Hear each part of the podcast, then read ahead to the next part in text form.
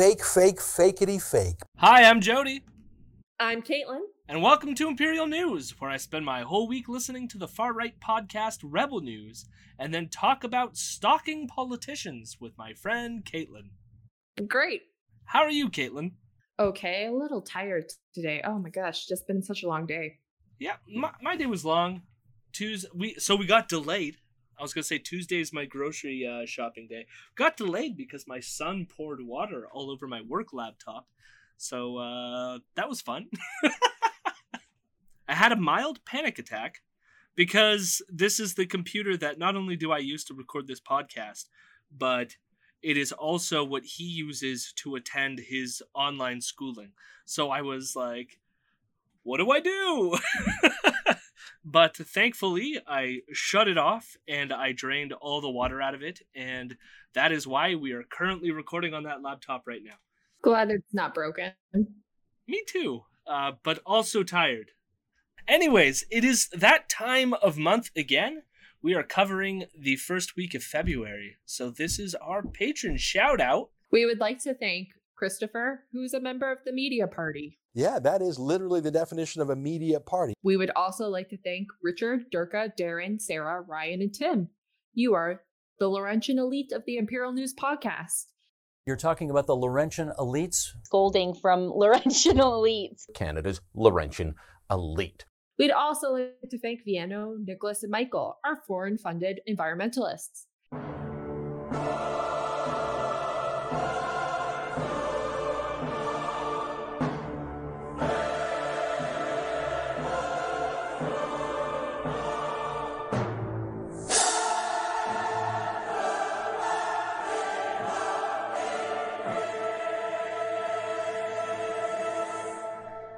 Lastly, we would like to thank our ultimate patrons, Nate and Ken, for being less annoying than Joel Pollak's cell phone. And had to basically start from scratch.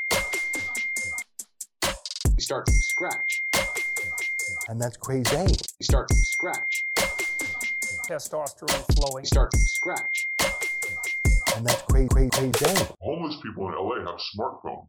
Thank you all so much for your support. You can donate to us at patreon.com slash imperial news. And now the Imperial Roundup. Hello, my rebels. Hello, my rebels. I'm a good boy.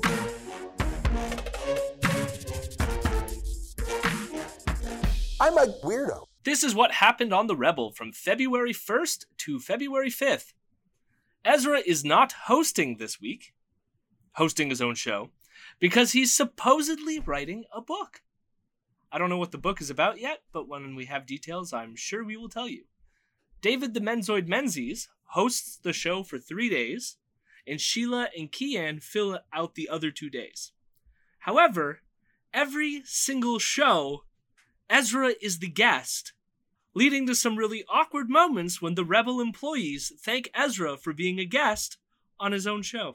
Well, Ezra, I want to thank you for coming on to your own show. I know you're very busy. That's why I'm filling in. So I'll let you get back to your work. Well, Ezra, thanks so much for joining me on your own show, actually.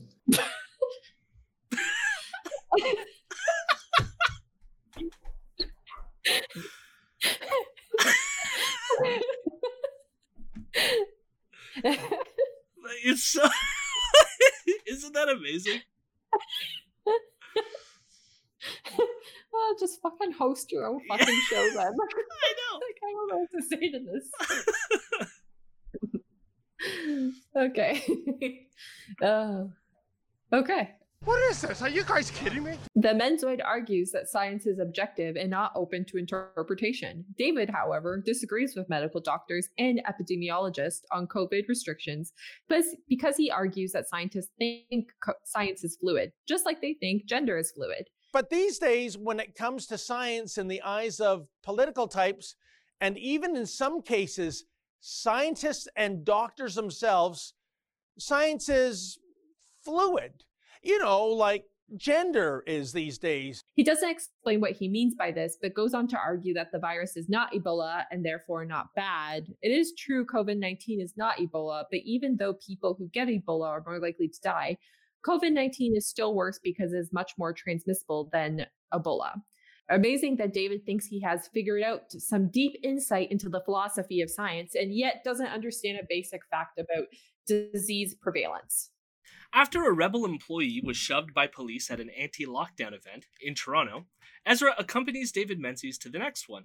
tell you, I spent more than five hours walking the hmm. streets of Toronto with Ezra Levant. It kind of felt like a father-son fishing trip. Who is the father and who is the son? I'm not gonna say. They talk as if Ezra's presence there was somehow going to make Toronto police behave better. Like it is a power play against the police to send in the big old boss at Rebel News. I felt that um, as as the president of Rebel News, I had a special corporate and legal obligation to go down there to make sure you guys weren't roughed up. Ezra talks about seeing someone on the street who's shooting up, and he's angry that the police didn't do anything about it. And then we see another lady on the ground, just planting herself right in the middle of Yonge Dundas Square, and setting up all her gear to start shooting drugs right there. Yep. And I swear there were a dozen police cars and 20 or 30 officers right there. yep, And she was right there. 100%. So my first thing was shock at that. Ezra claims that all the young people in apartment buildings around Toronto cannot get exercise because all the public parks are full of what he calls dangerous vagrants. So there's all these young people in Toronto who live in these tall, tall towers, and they don't have a backyard, obviously. If maybe they have a tiny balcony, in many cases they don't. So they're in a small, expensive apartment. The restaurants are closed, the bars are closed, the gyms are closed, the stores are closed. But the parks cannot be used by them either because they're physically dangerous. What do they do with their lives? How do they get exercise? How do they meet people? Where where do they go? He also wonders why police have not done anything about the business closures, as if police are in control of the economy. I'm, I'm not sure what he's getting at. To see the decay and the hopeless, to see boarded up storefronts, especially for restaurants. Um, I was driving by our favorite place on Eglinton West, all those Jamaican and Caribbean barbershops. Yes. Just that brown paper in the window. You know Oh. when you that Yep. brown newsprint, uh, or it's not newsprint, it's just the paper that says we're shut down. Barbershop after barbershop, restaurant after restaurant, to see the destruction of this great city and the police not attending to any of these issues, but going after the lockdown protesters. He gets mad at how police treat anti mask, anti lockdown protesters, arguing that police should not be intervening in public health problems. I don't know why any police are involved in health matters to begin with. They never have been historically. But this is immediately after saying that police should be involved in drug addiction, mental health, and business clo- closures. Almost as if Ezra wants the police to do whatever he wants them to do, which is why I think it is a good idea to get rid of police so that fascist assholes don't get to dictate what they do. Sheila hosts Rebel News and plays a clip of Can complaining about Trudeau's new travel restrictions. These restrictions force non essential travelers to stay at a hotel at their own expense for three days while they wait for a COVID test. Sheila is mostly upset that temporary foreign workers are being allowed into the country, but Canadian citizens are the ones being detained. Federal officials quelled any fears the restrictions would prevent foreign workers, though, from arriving in Canada.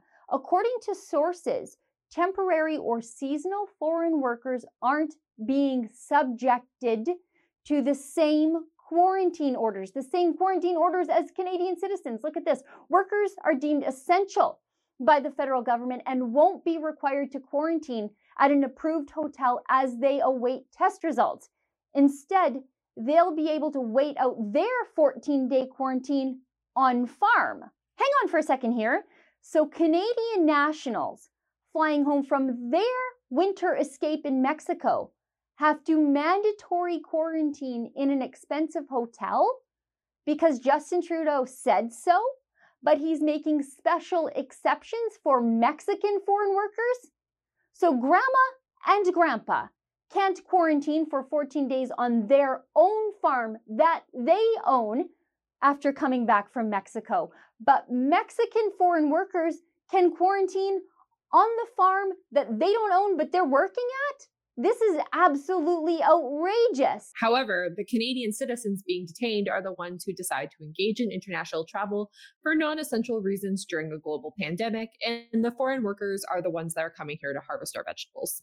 David decides to go back to the beginning of the pandemic to reflect on a letter written by parents to the York School Board. Menzies complains about how this letter was perceived as racist since it asked the school board to notify parents if people had recently traveled to China. He then goes on to say that the letter basically calls for what the government is currently doing, which is faint praise because David doesn't like what the government is currently doing, which is why he constantly attends anti mask and anti lockdown protests. It's also worth noting that the government is not tracking people who recently came from China, and it was racist back then to do that, just as it is now, because the virus isn't just coming from China. David refers to teachers as educrats as he gets angry that schools are still locked down. He argues that kids are practically immune from the virus, which they aren't. David then gets really mad at FO union leader Sam Hammond for pushing back against Education Minister Lecce's plan to cancel March break. David seems to think that teachers are getting paid for doing nothing during the pandemic, even though online schooling has been stressful for both parents and teachers. He also gets mad that public sector employees get to keep their paychecks even during a lockdown, and that teachers have a union contract which stipulates they get time off, like during March break. David makes it sound like everyone is making sacrifices except the teachers who are living a fat off the government dime. These entitled fat cats have been on cruise control for months. And as they and, and right now they want to continue floating down that lazy river. They have not lost a single nickel in pay. They have not lost a single benefit. None of them has experienced a single layoff. And yet you walk down Main Street, Canada, and what do you see? Papered over businesses, shops that had been around for decades now placed into bankruptcy, not by the Wuhan virus, but by government edict. Yeah, that's the real virus here, big government. Meanwhile, look at those people in, say, trucking or those who are running mom pa convenience stores. They're putting in brutal hours to make a living and to serve the public the best they can. You think they're going on March break this year, Mr. Hammond and Mr. Bischof? No, because that's life in the real world, not in the fantasy land of a public sector union environment. When the real lesson should be why don't we all have these benefits? And why don't we all deserve this level of job security? And why can't we all be unionized? That is the week.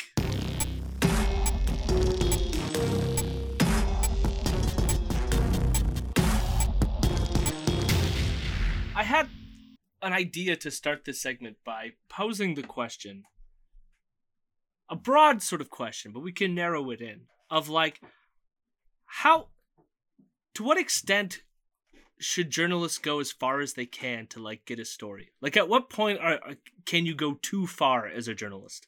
Are you asking me? Yeah. I mean, I think they should follow a similar guide to ethics as researchers do, even though they're not obligated under any law to do so. But they should definitely, you know, having some sort of guideline that follows what researchers do because I don't really see I mean maybe it would actually make their their journalism more vigorous if they actually did that. Yeah, I think there are certain standards within journalism in terms of like how you treat the people you cover. I mean, I guess it depends on uh, it depends on where the standards are coming from because I don't think like ethics boards there's going to be like the chance of you losing your job, but it's definitely going to hurt your credibility. And then there's going to be like journalist organizations that might like blackball you or whatever, right? Yeah. The reason why I'm asking this is because Ezra decides that so you know you know how recently there was a couple politicians who were caught I, I don't think it was just politicians it might have been like business people but uh, other people there was people who were caught traveling for non essential reasons during this global pandemic. And these were people who were politicians who were advocating for lockdown policies. And Ezra is upset about this because, you know, it's an easy hypocrisy gotcha, right? Mm-hmm. This person is asking for everyone else to lock down, but here he is going on vacation, right? It looks bad. Yeah. So, what Ezra has decided to do is he hired private investigators in five locations in three different countries.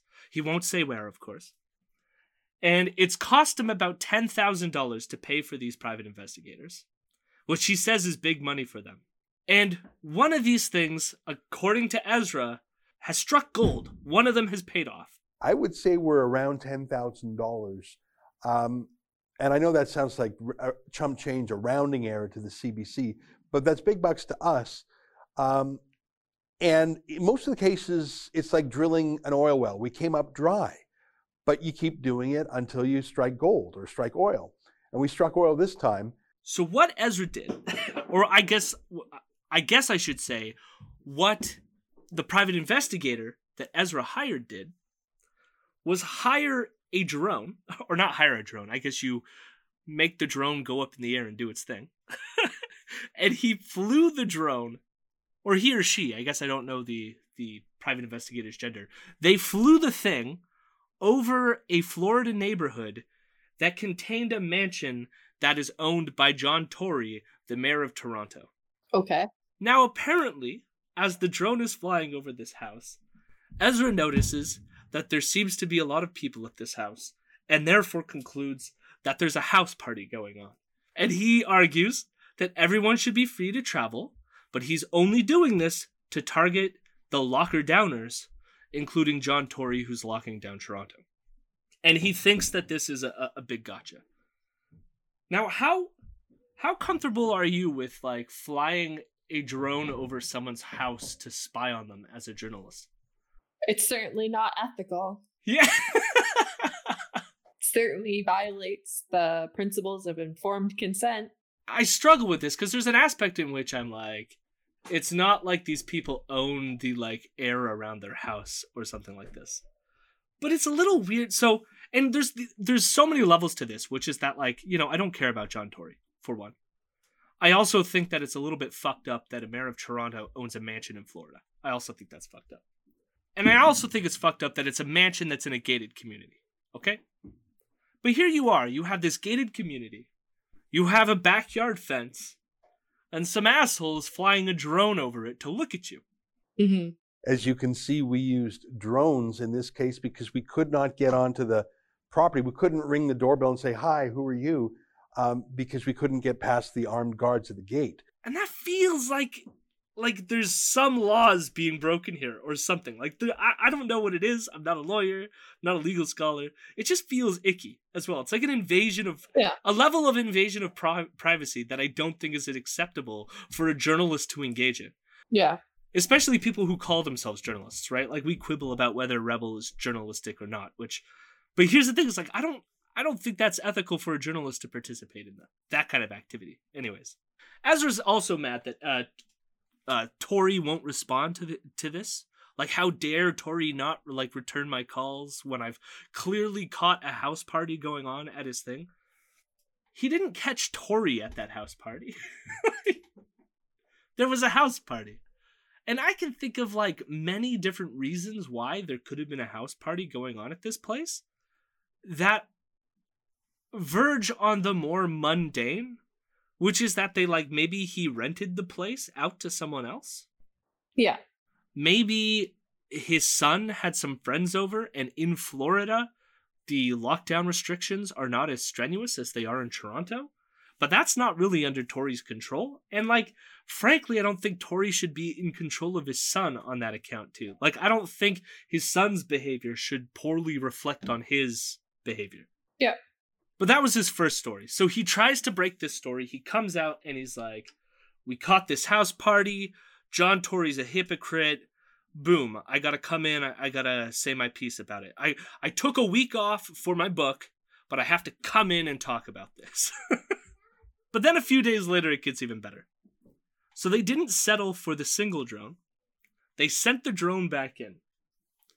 But this time, as the drone's coming in, there's no house party at the mansion, but somebody's leaving on a bicycle. So what does the drone do? The drone follows the person on the bicycle down the street as they're riding their bike. And then you can tell the dude riding the bike is like looking around because they hear something. And then they eventually get off the bike and they're looking up in the sky and they finally make eye contact with the drone. And their first reaction is to cover their face. okay? Ezra's response to this is We caught them. they're trying to hide their identity. they're, they're trying to hide their identity because they know we're onto them. That bicyclist was confused at first, I think, maybe surprised. But then what was his instinct? His first instinct was to snap a picture, to show someone what he was seeing, maybe ask someone what he thought about. It. Okay. But very quickly, his next impulse was to hide, to hide his identity, to cover his face. Why would you do that, though? Why would you cover your face unless you wanted to hide? And you would want to hide if there was a reason to hide because you were doing something shameful. So they know. They know that they're doing something shameful against the rules. It's not shameful to enjoy a $10 million waterfront property in February when it's cold in Toronto. That's not shameful. It's only shameful if you sneaked away from Canada, breaking the mayor's own lockdown to party at the mayor's house. And I'm like, you just fucking stalked someone with a drone down a street. Like that's that's his piece. That's his gotcha. And and and Ezra goes so far to say that the reason why uh, their reporter, the rebel employee, was pushed by the Toronto police is because Ezra's onto them, and John Tory is personally sending the Toronto police to like take out rebel employees. and I'm a little bit scared about it for this reason. Um, when you and our cameraman and our team go out onto the streets yeah. and cover lockdown protests in the city, and the Toronto Police Service takes a violent approach yes. to our journalists. I know that on paper the Toronto Police Service is independent, but I also know that when John Tory said, get Adam Skelly, they got Adam Skelly. I'm talking about Adamson's Barbecue. And so the fact that you are doing such excellent reportage on the lockdown protests, and I had my little story about his North Palm Beach mansion. I'm nervous because if John Tory can pull the strings to get major newspapers in this town to bury the embarrassing story for him. Uh, and if we see what he did to Adamson's barbecue, yeah. is he the reason why Toronto police assaulted three of our reporters two weekends ago? Mm. I don't know, and I'll likely never know, but I don't believe you can trust John Tory. Tory put a hit on them. Yeah. he goes so far to compare uh, John Tory with Caligula. You see, not a single other mainstream media outlet in Toronto even asked John Tory a question about his cheating. It's just like Justin Trudeau. He is total obedience from what I call the media party. Even if ordinary working journalists themselves want to ask Tory about it, they're not allowed to. Their editors forbid it. It's pitiful. But it explains why Tory is behaving a little bit like the Roman Emperor Caligula, you know, the one who appointed his horse to the Senate. Because really, who's going to stop him? John Tory's a conservative. Not a huge fan of John Tory. Not going to get a lot of love from me. But Caligula? Like, I want to see John Tory now appoint a horse to city council. but like, how do you, how do you feel about that? Like, is that is, is that stalking? Do you think that should be a, a like? Did they break a law? I'm not sure as laws go because it would be in the in the states, right? So I don't know exactly what they have on surveillance and security. I know that you can't do that if it's someone's private property here, though. And it's a gated community. Yeah, I know. I doubt that's a law. That's allowed, but I don't know because I don't live in the United States and I'm not too too familiar with the laws of surveillance there. Um, but there's like the ethical standards of what journalists should do have definitely been crossed. Yeah. that's what I think Ezra did. You know, Ezra was like, I can't work for any of these mainstream news sources anymore. So I'm going to start my own new show so I can cross a bunch of lines. Yeah. I couldn't cross lines as a lawyer, so I gave that career up. Couldn't cross lines as a journalist, so I gave that career up. And now I'm a journalist in quotations. A renegade who hires private investigators to fly drones at people. Who's public enemy number one, targeted by the state. Yeah. we ended last show with the with the big question about the money that they're getting for all these lawsuits.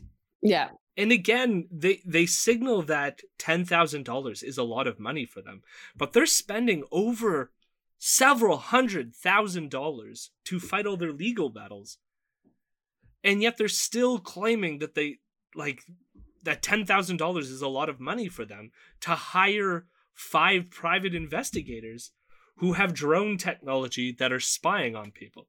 Yeah.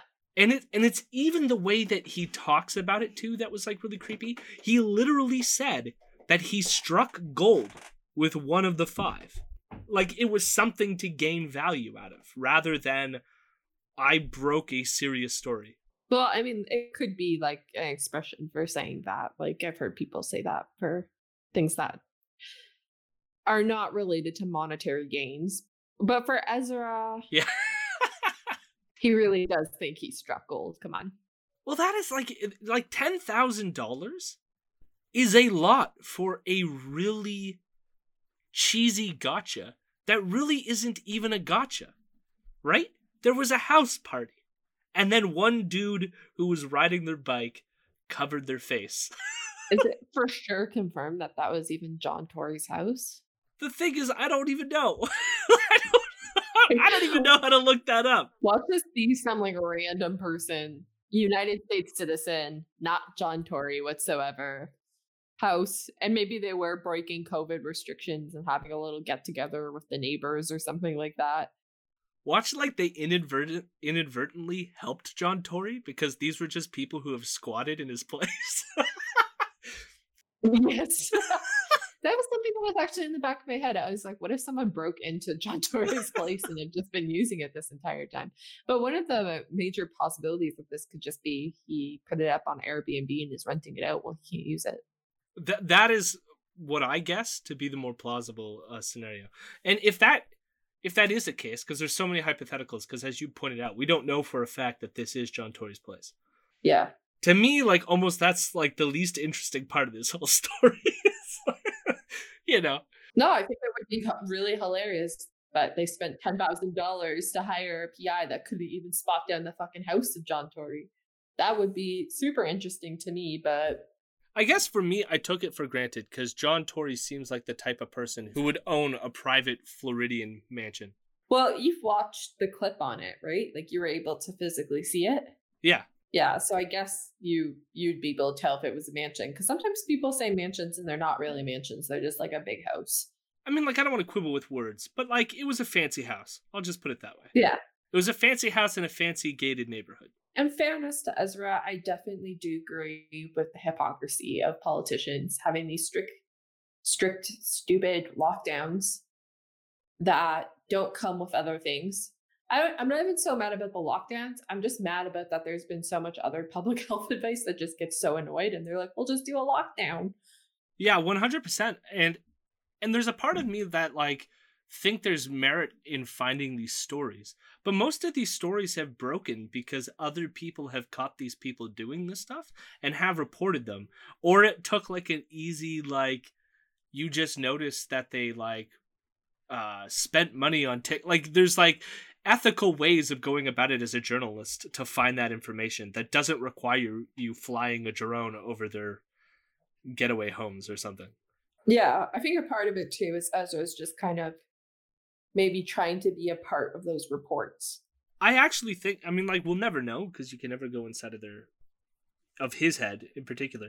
But like I think that what what it was was they saw the sort of like monetary value in these stories in that i think whenever it broke and he would do a report on it i think it got a lot of hits because that's an, a hypocrisy that i think appeals to a lot of people like it goes beyond just his base right yeah And so it was like if he could generate those stories, that's why that's why the struck gold thing rang the way that it did to me. Because it's like if you could just like plug in $10,000 into these five chances and you get one that might be a payoff then that's like worth the $10,000 investment to a certain extent right?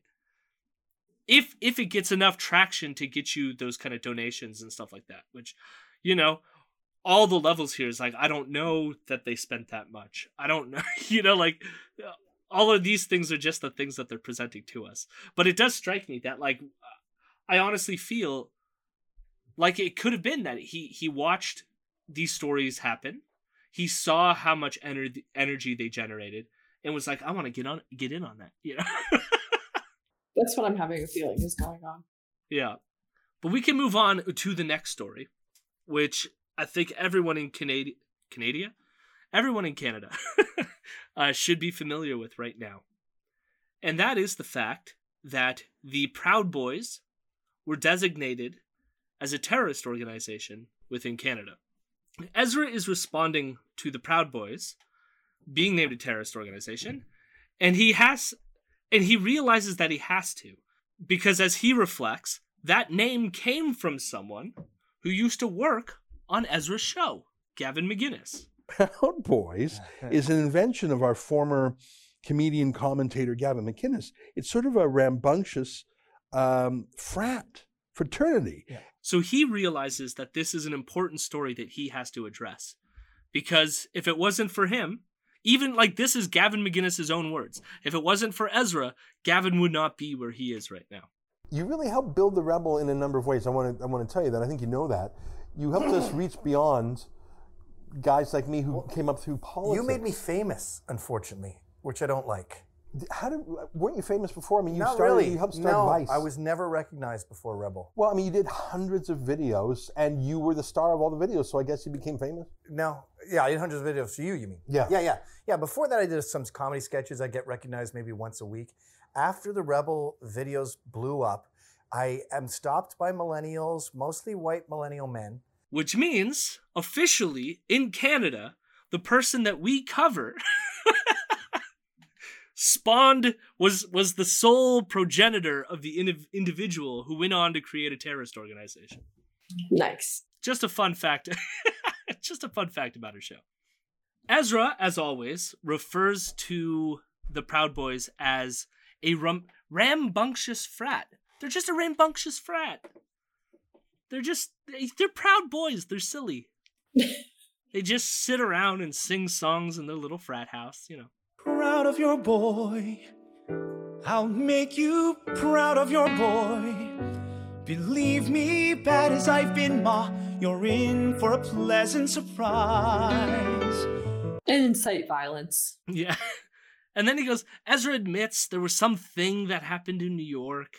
It was never incorporated that I knew of, and it was never, uh, it, you know, like the Boy Scouts. You can't just say I'm a Boy Scout. You have it's like a franchise, and there's a book, and you have to follow the rules, and they can kick you out. So it's controlled. The boy, uh, the Proud Boys were never like that. So you had different people saying I'm a Proud Boy, I'm a Proud Boy. Gavin was sort of the boss of the Proud Boys. Um, in recent years, they have been called fascist and they got into some fights with Antifa in New York and they were prosecuted and a couple of the Proud Boys were jailed.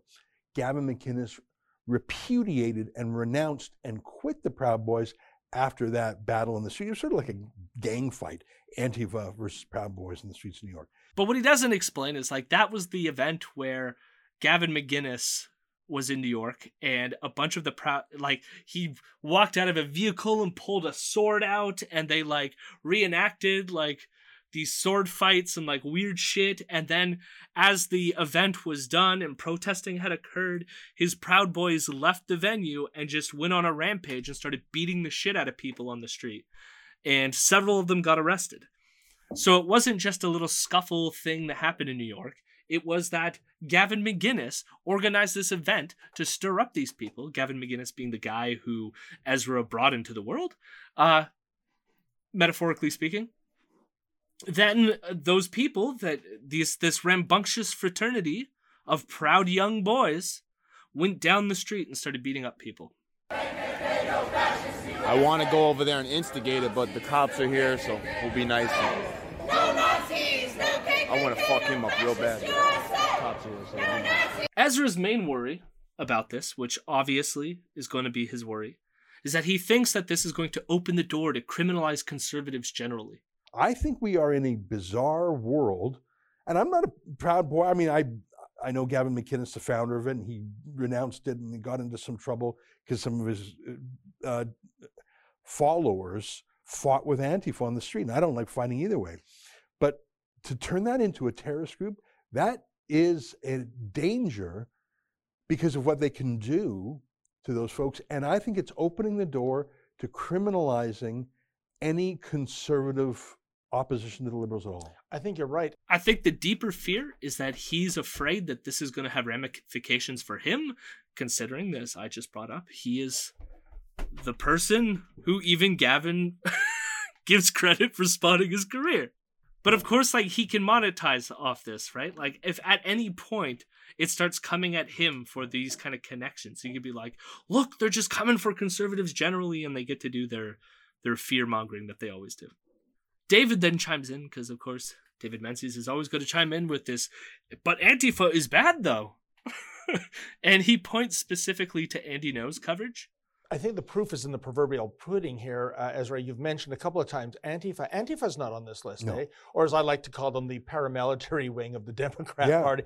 I mean, we have seen how these individuals have behaved. Um, eh, watch Andy Ngo uh, videos, for example. I'm not sure if you're familiar with Andy Ngo.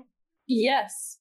Getting milkshaked Yes, and using that for publicity for months on end. Forever. I mean, he just released a book, so he's still using it as publicity. And he he put in the book. There's like a black and white photo of him standing there with the milkshake all over him. It's it's beautiful. It's a work of art. and and uh he's someone who like it's been pointed out that like his pictures have been lied uh, about like they don't represent the actual events on hand. I remember one was he took a video which showed this uh you know black block uh individual with a hammer hitting some people as they were getting on a bus. And it was like well look here's this antifa person hitting these poor conservatives who were i think i, I want to say it was at unite the right but it might have been at a different rally. And then what it turned out was if you watch the full video it was the conservative that originally had the hammer and I'll say a white nationalist. It was the white nationalist that had the hammer and was trying to beat the uh, Antifa people, and then the hammer slipped, in which the black bloc individual who was being hit with the hammer picked it up and hit back. right? But it gets framed as it's like Antifa is causing the violence, right?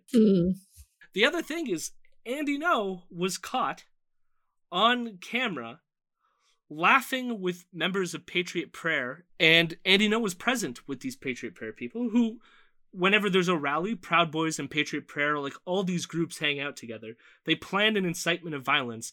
Andy Ngo was there, didn't tell the authorities, and went along with them to film them as the good guys and Antifa as the bad guys. The Northeast Portland Bar was the site of a large disturbance Wednesday evening after a day of largely peaceful May Day rallies around the city. Dozens of Antifa protesters had gathered for a celebration when Gibson and right wing protesters arrived. Video of the clash shows people throwing things and using pepper spray. Portland police say some were dressed in riot gear, others had bats or batons. In the lawsuit, Cider Riot's owner claims patrons were harassed and one woman was knocked unconscious. But that, of course, is who who David Menzies is going to go to as evidence that you know Antifa are the real bad guys, not Proud Boys. Ezra then says that he thinks that the only thing that the Proud Boys have done in Canada, right? So like he admits there was that thing in in New York, but in Canada, all they've done is uh, there was something that had to do with a statue in Nova Scotia, and they were just there to prevent vandalism for the statue, but that was it. As far as I know, it hasn't had any activities in Canada other than some Proud Boys meeting up for drinks or something. Yeah. There was at one time when five members of the Canadian Armed Forces, including Aboriginal fella, a gay fella, like a real diverse group of guys, went to counter protest in support of Sir John A. Macdonald or something in, in Halifax. I forget- remember that at East, yeah. and there was no violence. There was just a political protest from a mix of people saying, no, no, no, don't tear down. Uh, I think it, maybe it was a, a statue of someone else, but it was uh, it was a statue that they wanted to knock down. So I think that's the only time the Proud Boys have actually ever done anything in Canada. And then again, he repeats this uh, with Keean the next day. I mean, I don't know where those five Halifax lads are now, but it wouldn't surprise me if every one of them is being drummed out of the military, and it wouldn't surprise me if every one of them is getting a visit from the RCMP now. I mean, there's literally no one else in Canada who has done anything Proud Boys ish, but uh, I think that uh, Trudeau wants to hold up some scalps and say, "Look, look at this! I caught myself some real life Nazis." I want to just sort of talk about what happened in Nova Scotia, but I also want to frame that that's not the only thing the Proud Boys have done. Over the the pandemic, whenever Black Lives Matter were engaging in in activism, Proud Boys were there. That caused harm to several people and vandalized, like ripping down Black Lives Matter murals and stuff like this. The the main organizer for the Unite the Right rally in 2017, which led to the death of Heather Heyer by the hands of a white nationalist who drove their car into a crowd of people. That rally was organized by Jason Kessler, who was himself a Proud Boy. And there was Proud Boys clearly visible and engaged in the January 6th insurrection as well. So to frame them as being this kind of like innocent, they're just a fraternity. I it would take me several shows to go through every single event they've ever done to indicate that they're really terrible, terrible human beings and racists. So what happened in Nova Scotia? Five Proud Boys showed up to an event that was organized by Mi'kmaq activists in 2017 to mourn missing and murdered Indigenous women. The event was being held in front of a statue of Edward Cornwallis, this statue has been a point of controversy, with growing calls to remove it since the 1980s. Since Cornwallis led a genocide against the Mi'kmaq people, including providing a bounty for Mi'kmaq scalps. When the statue was erected in the 1930s, this fact of history was downplayed, as Cornwallis was described as a strong, virile leader who settled Nova Scotia with only a passing reference to the Mi'kmaq being an obstacle to settlement. Months prior to the event, mourning missing and murdered Indigenous women, Halifax City Council appointed a panel to discuss the removal of the statue. The Proud Boys who showed up were loud and interrupted this event that was for mourning, right? It wasn't about ruining the statue, it wasn't about taking the statue down. It was an event about murdering, murdered and missing Indigenous women. They showed up and they started yelling at the activists and said, You are recognizing your heritage? So are we. So why, why is she allowed the uh, the Micmac flag, but I'm not allowed my? You're not allowed. This, this is a flag of genocide. The flag of genocide. Yes. This was. So this is a country of genocide. Yes, we're, it is. we're living in a country of genocide. I'm glad that you're now Okay, so you guys are. Even though up your even though all the all of that and, was done with the Union Jack, this is the Confederate flag of Canada. This is Mi'kmaq territory. This is not Canada. This is Canada. You, It might have been. It might have been Mi'kmaq. So you don't have Canadian ID. You don't It's- uh, it's pay not your taxes. The Proud Boys Maritime chapter, of which these five Proud Boys belonged, described themselves as a fraternal organization of Western chauvinists who will no longer apologize for creating the modern world.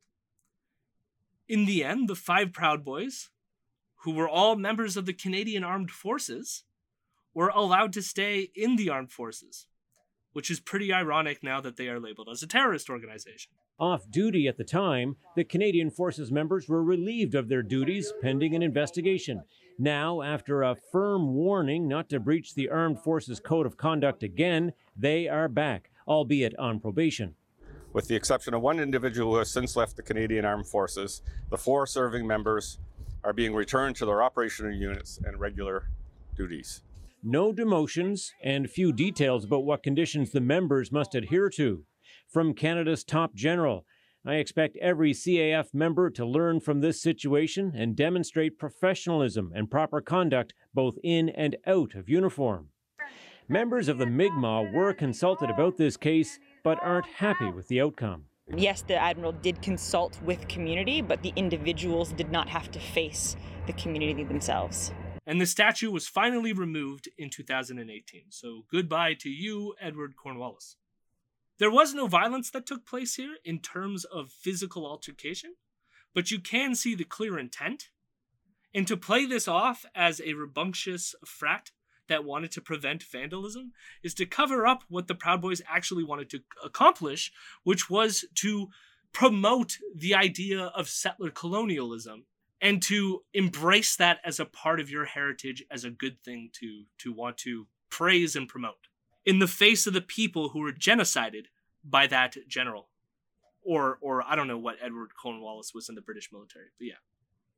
This is the thing that I want to get at. Like that's not obviously the only thing that they've ever done in Canada but I will say their presence has been like minimized in the Canadian context like I feel like it took off really as an American phenomenon. And from my own activism in town, it's very rare that I bump into Proud Boys. It's more often that we bump into three percenters, or you even get the the, the various degrees of Odins. Was it like Sons of Odin, Wolves of Odin, Odins of Odin? and uh and you get Pegida is like the other one, right? But you don't get a lot of Proud Boys. At least I, I don't find that to be the case. We do get a lot of Peterson fans though, which at least they're not vandalizing and terrorizing people, but like, man, is it ever annoying. There is a lot of overlap with these people though. Yeah. Like we went to one rally which was with Pegida, and there's been several of their rallies that they've held that we've disrupted where some of them spout back actually quote Jordan Peterson at me. So Oh, really? Yes. What did they tell you to clean your room? No, one of them one of them sadly was a trans man. Oh. Who was wearing a MAGA hat with a rainbow flag on it. But, you know, uh the world comes in all shapes and sizes. But this gets to our bigger question. What what are your thoughts about Proud Boys being labeled a terrorist organization? Oh, totally fine with it. Didn't even finish the question, but like that was my question. So you're fine with it. Oh yeah. What are your reasons for being fine with it? I think it's about time groups of white men get labeled as terrorists. you know, the ones that are actually majority of the time creating terror for for individuals and people. I think that because of the insurrection in the states, there has just been this general movement to kind of come back on a lot of this alternative right rhetoric that's being spread out there and you know cracking down on these things and i think they they should have been cracked down on a long time ago because a lot of the things that they're promoting is what we've already seen in history. It's not new.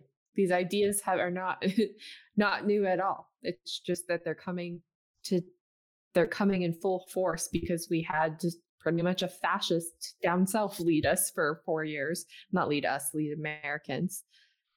And it's it's it's like I'm hoping that people are kind of realizing the severity now of having someone like that in power. And then also the severity of not just letting these people do their own things and just ignore them, but actually realizing how they they play a threat on uh, democracy, individual liberties, everything that even conservatives rant about and care about. They are they are the actual groups that threaten those things. What what you hit on is my one reason for why. If not supporting it i also sort of like don't care that it happened. In that i think that the one benefit that we can get from it is the fact that we're a part of society is realizing the threat of white nationalist terrorists for what it is. Yeah. The the worries that i have is for example the proud boys being on the list on this list got a lot of attention what didn't get a lot of attention is that a lot of the other groups uh, that were recently named, along with the Proud Boys, were again Islamic groups. And that has gone less reported on, in part because in in a lot of ways it's not novel but that in itself is a sort of tragedy which is that a lot of the a lot of these terrorist lists have caused a lot of harm to muslim individuals who realize that they have to take longer to travel because they could be held up for seven hours and interrogated for their connections to terrorist organizations they haven't given one thought about. Or they're banned from uh, to going to certain countries, or have to go through like strict travel, uh, I guess, regulations just to even be able to fly to that country before they even get to the airport.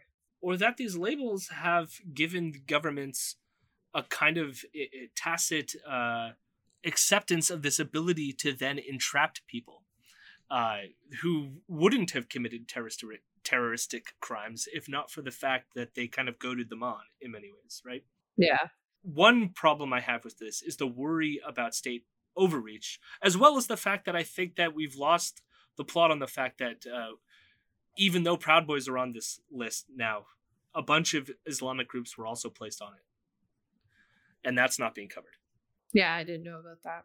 Another issue too is like because it becomes because the image of terrorism becomes attached to a certain face it becomes difficult for for citizens around us to like actually sympathize with what some of these groups of people have to go through because there are terrorist organizations that are in other countries but they also terrorize the people within those countries and then you have these people trying to escape and then they get treated like shit when they come over. Yeah. And it's almost like they don't deserve support and help where it's like if you look at european refugees they got a lot more assistance than these groups do and the reason why is because they're not seen as a threat. But i mean that's more complicated to say because like you know like i think back to like even like when my my family immigrated to canada which was like a lot long time ago some of my aunts and uncles and they would tell me stories about like people being extremely rude throwing things at them but the reason why was because Italy was seen as this huge fascist state that the that North America was against, right? The enemy. So that's kind of the reason why. So I think that there's just a history of when, you know, certain countries or faces and ethnic groups are attached to this label of terrorism and it becomes seen as like you look like this, then you're more likely to be a terrorist. Then that's what ends up happening to people in the sort of the rest of society. They're not treated with as much compassion and not given as much resources as they really should be getting. But then gets into it gets into the more complicated question of whether or not any of these policies are practically useful in the first place. Like we've had white nationalist terrorists commit violence in Canada. We have what were we on like the 2 year or 1 year anniversary of the Quebec mosque shooting? And that person is going to prison for murder, which they would have if they were tried for terrorism, it's not like they would have gotten a more harsher sentence. I think that the sentences are the exact same. So it's like it, it, there's an extent to this in which the outcomes are going to be the exact same no matter like whether we label them. And like maybe there's a problem with terrorism as as a concept and as a legal tool in the first place. But then I also want to say that like this gets into the whole conflict with our country to begin with, which is that I think there's aspects of Canada that is white nationalist and terroristic. Like, look at our treatment of the indigenous people in this country. Yeah. Still, like, it's not just the Proud Boys in Nova Scotia, it's what's happening uh, to the Mi'kmaq today with the burning of their fisheries. Yeah. It's what's happening to the Wet'suwet'en with the RCMP basically pushing them off their land to build a pipeline. What's happening in uh, Six Nations with the Haudenosaunee in uh, near Caledonia and having their land taken from them? Yeah. And and it's being done at the barrel of the state. We can almost recognize that when it's the Proud Boys doing it, it's a problem but our government is enacting the same bullshit that the Proud Boys are standing out there defending. And they're still a part of the Canadian military. They weren't even those five boys with their shitty behavior was not enough to get them booted from the Canadian Armed Forces. So I, I just get frustrated with uh, I, I feel like there's there's sort of like a liberal sentiment to this. Even and I, I mean liberal in the general sense here, because you know even the ndp supported this idea. But this it's almost like a pat on the back like we we did our part you know? We put them on this this list so we've done our part when it's like there's a lot more work to be done in this country. Yeah like abolishing the police. Exactly. Yeah i kind of do agree with you that there's like just a symbolic act of just calling them terrorists like it doesn't really change the systemic issues of course right like but at the same time, what are you really supposed to do in this situation?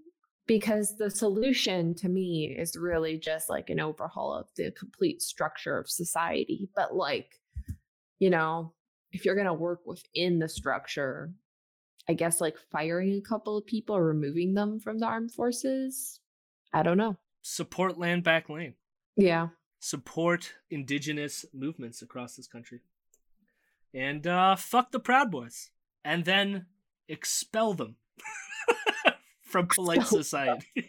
Exile them. yes. If they show up to your club, be like, hey, get the fuck out of here. No terrorists allowed. Yeah. Actually, maybe that wouldn't be good. Maybe that would start like a whole thing about race and like people pointing out racial prejudice, right? But Yeah, but you could you catch them with their khakis, you know? yes. hey, we don't take too kindly to your khakis around here. You get the fuck out of here.